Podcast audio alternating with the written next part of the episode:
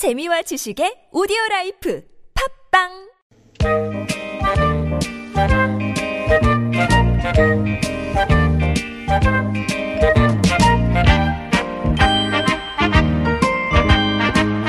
여러분의 마음을 보고 듣고 어루만져 드립니다. 이호선의 신받다. 좋은 사람들 월요병 치료제죠. 숭실사이버대학교 기독교 상담복지학과 이호선 교수님 오셨습니다. 안녕하세요. 안녕하세요. 반갑습니다. 마음의 물레방아. 오늘도 달리는 순환선 이호선입니다. 아, 물레방아 계속 순환하니까? 아유, 그 물소리가 좀 시원한 게 왠지 이제 조만간 얼어붙을 물레방아지만 그 네, 물소리가 좀 그립잖아요. 그렇죠. 인생도 돕니다. 예. 우리 또 교수님 나오신다고 하니까 일산의 멋쟁이님이 하나 청을 넣어주셨어요. 청을. 청이라고 하시면서 청이 있습니다.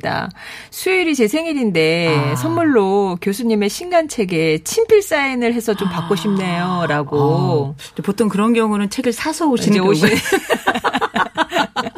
그리하도록 하겠습니다. 수요일 날 일단 생일 축하드리고요. 예. 그리고 뭐 그 책이 어, 도움이 될 수 있다면 아. 어, 그 덕에 제가 이렇게 한 권 드리기도 하지만 한 권 좀 파는 걸로 아예 드리도록 하겠습니다. 예. 어, 대신에 이제 음. 어떻게 보내드려야 될지는 주소나 이런 거 보내주셔야 음, 되죠. 그래, 그렇죠, 네네. 그렇죠. 하면 저희가 뭐 마지막은 어떻게 해보겠습니다. 인증샷. 네.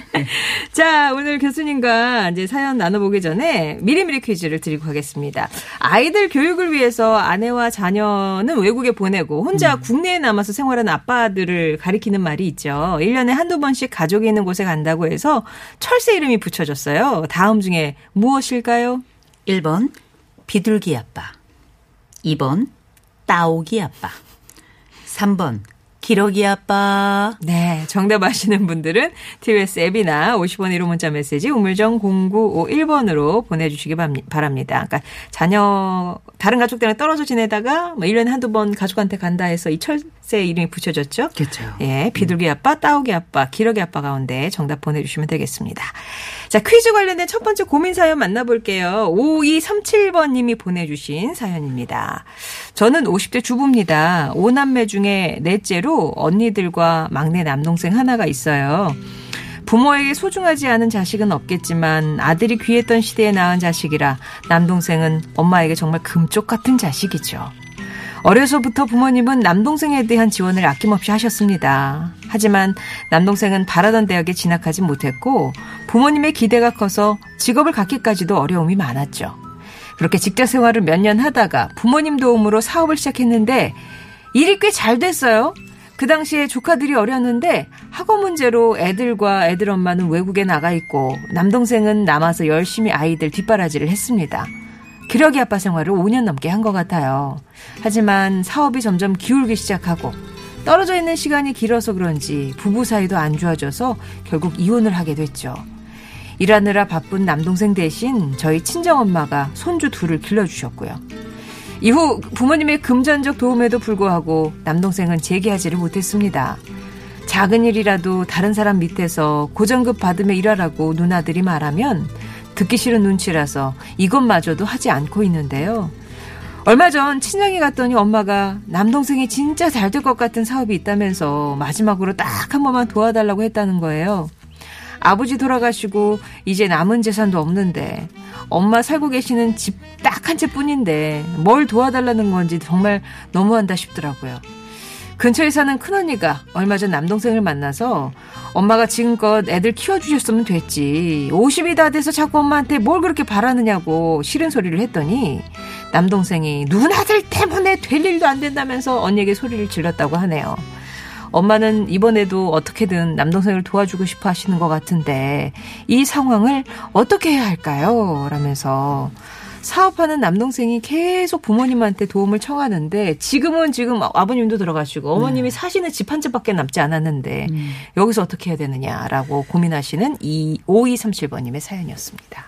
아휴, 참, 우리가 자식이 다 잘 되면 얼마나 음. 좋겠어요. 그래도 그 와중에 어떤 자식 하나라도 아프거나 아니면 안타까운 일을 겪으면 그 아픈 손가락이 참 늘 마음에도 그렇고 꿈에도 그 손가락만 보이고 그런 것이 부모인 것 같은데 지금도 보니까 옛날에 그 여러 자식들 중에 사실 이렇게 외동아들로 있는 경우에는 참 사랑도 많이 받고 또 지원도 많이 받고 음. 대신에 경우에 따라 이런 아들이 때로는 사랑도 많이 받았지만 또 아픈 손가락이 되는 경우도 있어요. 그래서 이제 보통 이렇게 사랑을 많이 받은 남동생이 하나 딱 있을 경우에 나머지 누나들은 다 잔다르크가 되죠.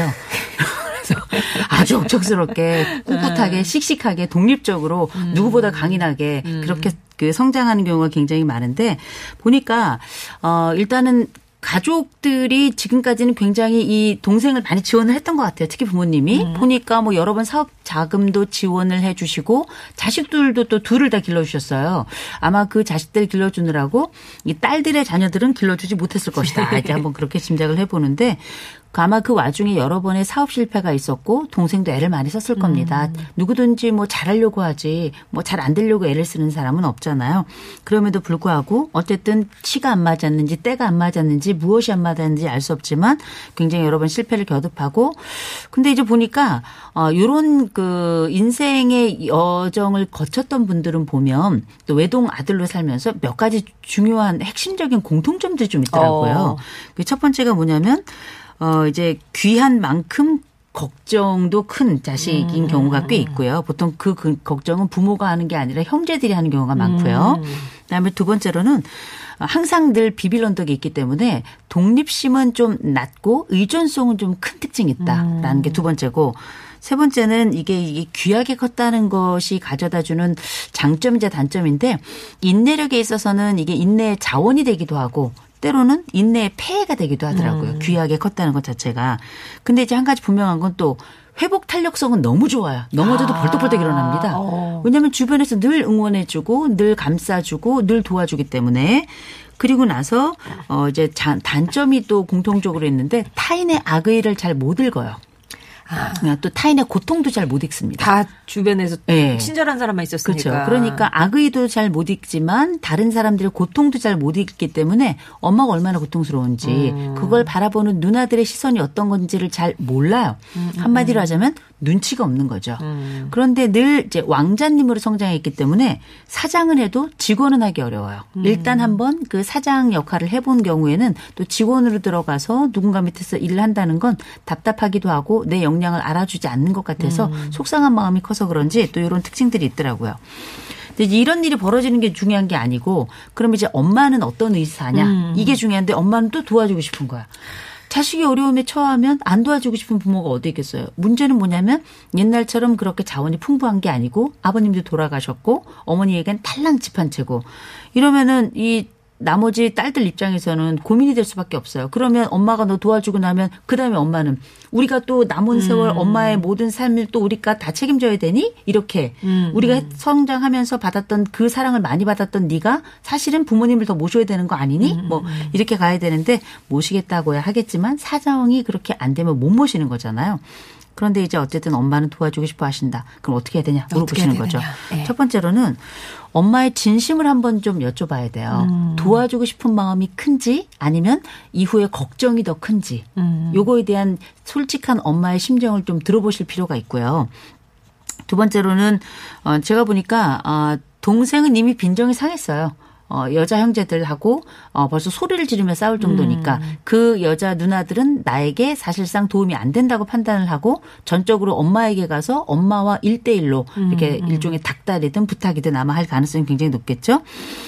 어, 이런 경우에는 어, 말씀드렸던 것처럼 엄마의 심정을 먼저 물어보신 다음에 아, 제가 많이 권하는 방법 중에 하나는 이제 보통 어, 어머니가 생각하시는 금액의 3분의 1. 음. 예를 들어서 뭐 천만 원이다. 그러면 300만 원만. 음. 아, 이렇게 금액이나 정도를 한정하도록 이렇게 아. 엄마의 규모를 조정할 수 있도록 돕는 방법이 있고요. 네. 또한 가지는 뭐 혹시 하셨는지 모르겠는데 제가 저희 부모님께도 동일한 방법을 썼던 건데 주택연금을 들게 하는 겁니다. 아. 어머니는 사실 집 한 채이고 지금 생계를 어떻게 유지하시는지 잘 모르겠는데 자식에게 주고 이런 거 다 좋습니다만 어머니가 앞으로 계속 이 집을 가지고 있는 한 아들은 끊임없이 거길 비빌 언덕으로 생각을 할 거예요.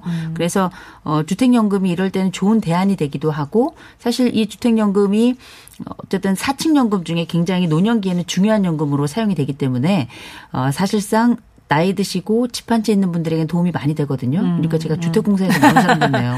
근데 이제 도움이 정말 많이 되기 때문에 그리고 보통 이게 지금은 55세 이상이면 다 들 수 있도록 돼 있고 어, 내 집에서 연금을 들 받으면서도 내 집에서 살 수 있는 거고 그리고 실제 융통할 수 있는 금액이 있긴 있지만 많지 않아요. 그럼에도 불구하고 그 집에 꾸준히 살 수 있는 거거든요. 그래서 어머님하고 한번 논의를 해보셔서 네. 그 어, 주택연금 드는 건 굉장히 빨리 또 가입이 가능하기 음. 때문에 한번 좀 알아보셔서 어머니하고 그렇게 딱 음, 돈을 묶어 놓으면 동생이 와서 뭘 할래도 어쩔 수 없는 거고 어머니도 이게 이렇게 들어서 너를 도와줄 수 없다는 걸 아, 아니까 사실은 그런 돈의 규모도 조절이 가능하시고 또 동생도 더 이상 가능성이 많건 많지 않다 혹은 음. 적다라고 생각하면 포기의 가능성도 커지면서 동시에 동생의 독립성은 커질 수밖에 없는 거거든요. 또 사람이 어 50이 넘어가면서 더 잘 되는 사람들의 특징이 있어요.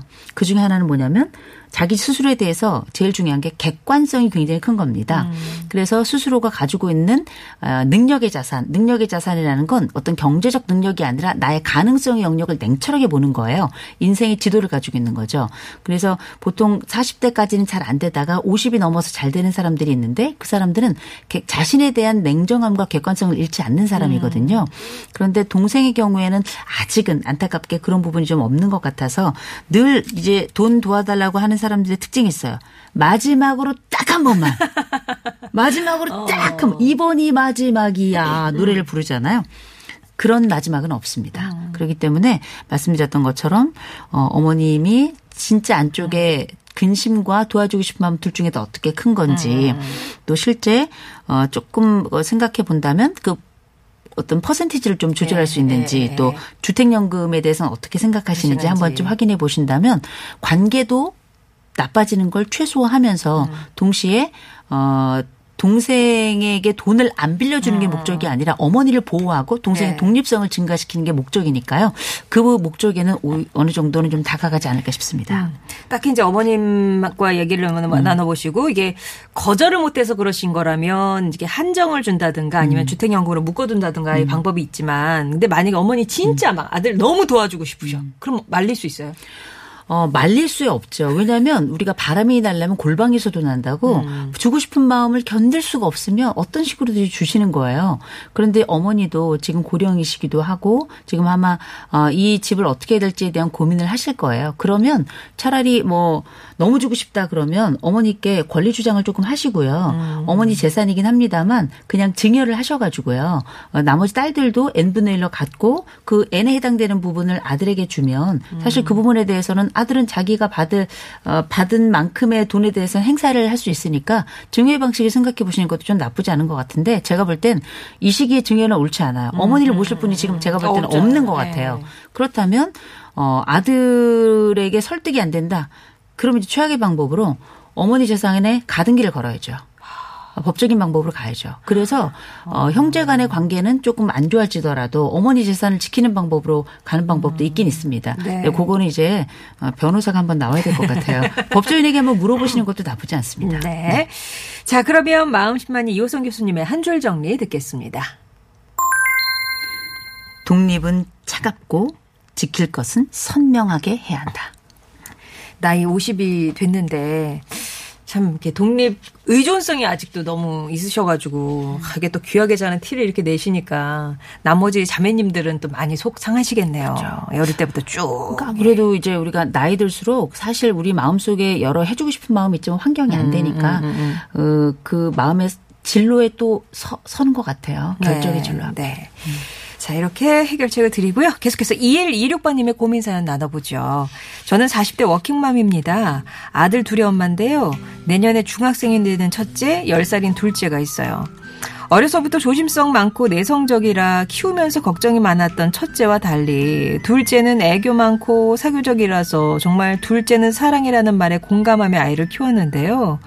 얼마 전부터 둘째 때문에 고민이 생겼습니다. 별일로 아닌 걸로 자꾸 거짓말을 해요. 작년에 충치 치료로 고생을 해서 엄마가 사다 놓은 간식 외에 충치 생기는 달콤한 간식은 사 먹지 말라고 했거든요.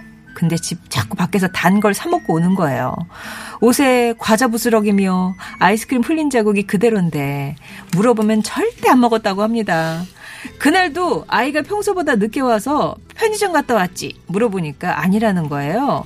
그런데 아들이 학원 문제집 잃어버렸다고 해서 혹시나 싶어서 가봤더니 편의점에 그게 있더라고요.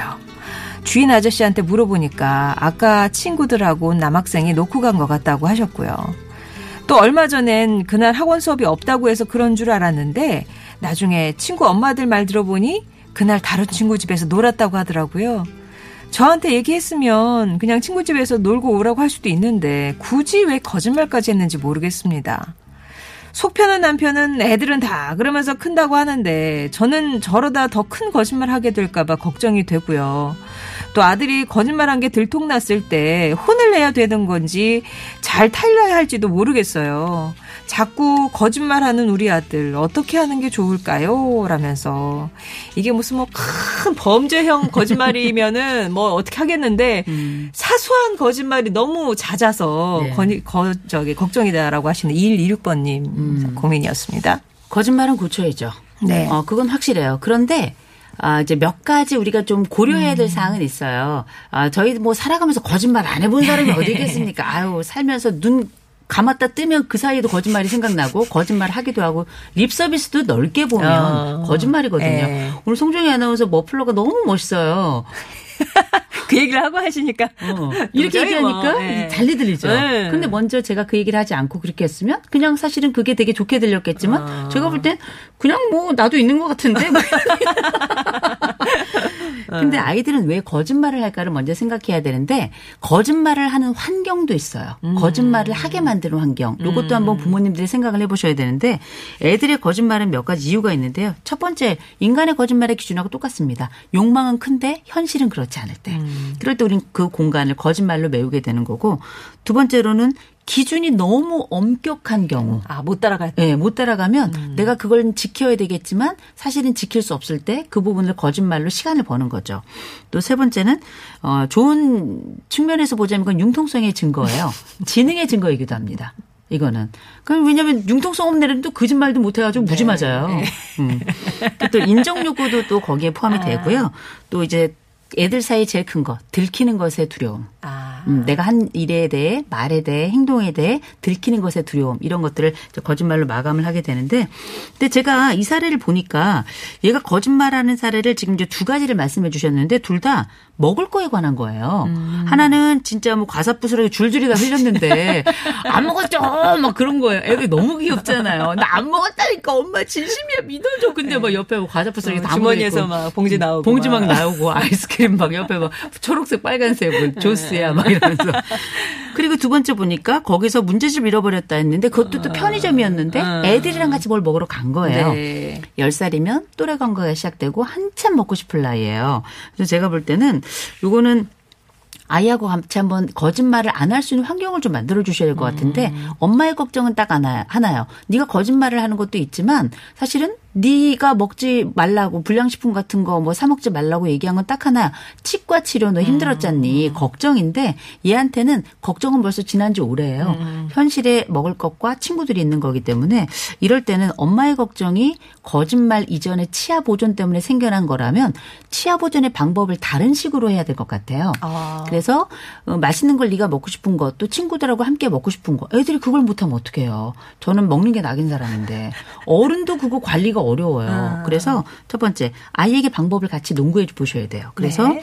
어 어린 그 애들이 사 먹어도 돼. 그런데 매번 치 그뭐 음, 아. 양치를 한다든지 아니면 치과에도 자주 가세요. 그건 또 아. 방법이 될 수 있어요. 또 한 가지는 용돈 기 입장 같은 거 마련해 가지고 어, 더사 먹어도 괜찮아. 뭐 먹었는지만 자세히 써놓으면 돼. 얘가 써놓다 보면 오 진짜 많이 먹긴 했네. 이런 거 나올 수도 있거든요. 음. 네. 그래서 거짓말 자체를 만드는 환경이 있는 건 아닌지 한 번쯤 고려해 보시면 그것도 좋을 것 같습니다. 예.